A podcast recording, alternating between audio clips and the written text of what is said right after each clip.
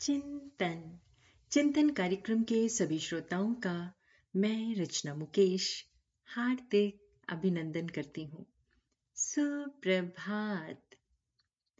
एक राजा शाम के समय अपने महल की छत पर टहल रहे थे। अचानक उनकी दृष्टि महल के नीचे बाज़ार में घूमते हुए एक संत पर पड़ी।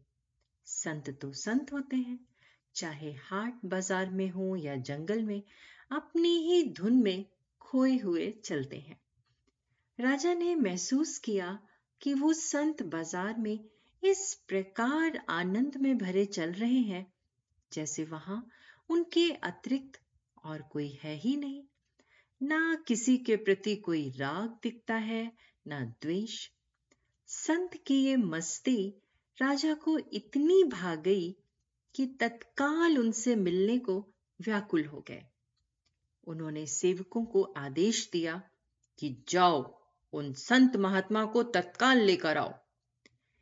इतने ऊँचे महल से उतर कर जाते तो संभव था कि संत दूर तक चले जाते। सेवकों को कुछ नहीं सूझा तो उन्होंने महल के ऊपर से ही रस्सा लटका दिया।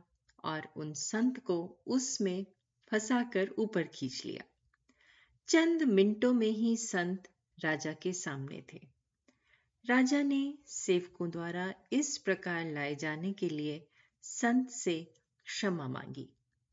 संत ने सहज भाव से क्षमा कर दिया और पूछा, ऐसी क्या शीघ्रता पड़ी महाराज, जो रस्सी से ही खिंचवा लिया? राजा ने कहा, एक प्रश्न का उत्तर पाने के लिए मैं अचानक इतना बेचैन हो गया कि मैं आपको खोना नहीं चाहता था। इसीलिए आपको ये कष्ट सहना पड़ा। संत मुस्कुराए और बोले, ऐसी व्याकुलता अर्थात कोई गूढ़ प्रश्न है? बताइए, क्या प्रश्न है? राजा ने कहा, प्रश्न ये है कि भगवान ईश्वर से कैसे मिले? मुझे लगता है आप ही इसका उत्तर देकर मुझे संतुष्ट कर सकते हैं। कृपया मेरा मार्गदर्शन करिए। संत ने कहा, राजन, इस प्रश्न का उत्तर तो आप भली भांति जानते ही हैं। बस समझ नहीं पा रहे। दृष्टि बड़ी करके सोचिए। आपको पल भर में उत्तर मिल जाएगा। राजा ने फिर कहा यदि मैं सचमुच इस प्रश्न का उत्तर जान रहा होता तो मैं इतना व्याकुल क्यों होता? और आपको ऐसा कष्ट कैसे देता? मैं व्याकुल हूँ। आप संत हैं। आप सबको उचित राह बताते हैं। राजा एक प्रकार से विनती कर रहे थे और संत चुपचाप सुन रहे थे, जैसे उन्हें उन पर दया ही ना आ रही हो। कुछ देर खामोशी के बाद संत ने कहा, सुनो, अपनी उलझन का उत्तर। यदि मेरे मन में तुमसे मिलने का विचार आता तो कई अड़चने आती और बहुत देर भी लगती। मैं आता, तुम्हारे दरबारियों को सूचित करता। वो तुम तक संदेश लेकर जाते।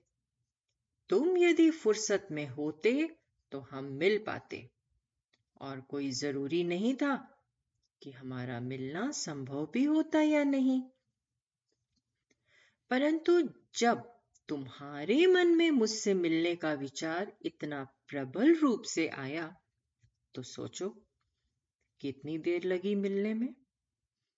तुमने मुझे अपने सामने प्रस्तुत करने के पूरे प्रयास किए। इसका परिणाम ये रहा कि घड़ी भर से भी कम समय में तुमने मुझे प्राप्त कर लिया।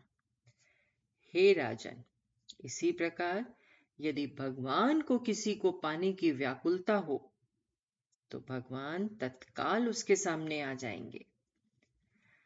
राजा ने पूछा, परंतु भगवान के मन में हमसे मिलने का विचार आए तो कैसे आए और क्यों आए?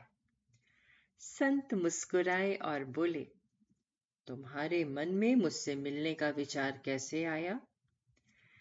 राजा ने कहा, जब मैंने देखा कि आप एक ही धुन में चले जा रहे हैं, और सड़क, बाज़ार, दुकानें, मकान, मनुष्य आदि किसी की तरफ़ भी आपका ध्यान नहीं है, उसे देखकर मैं इतना प्रभावित हुआ कि मेरे मन में आपसे तत्काल मिलने का विचार आया।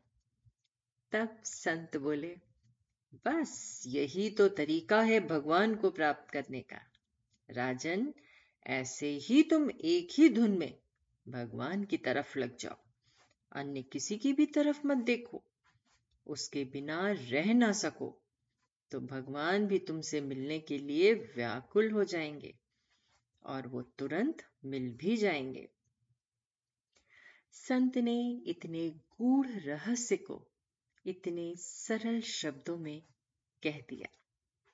दोस्तों, हर समय ईश्वर की याद बनाए रखना हमारे अंदर दिव्यता के प्रति एक गहरा लगाव पैदा कर देता है और हमें उस अवस्था की ओर अग्रसर करता है जिसमें उसके प्रति प्रेम विकसित होकर उमड़ने लगता है। चिंतन ज़रूर करिएगा। आप सबका दिन शुभ एवं मंगलमय हो।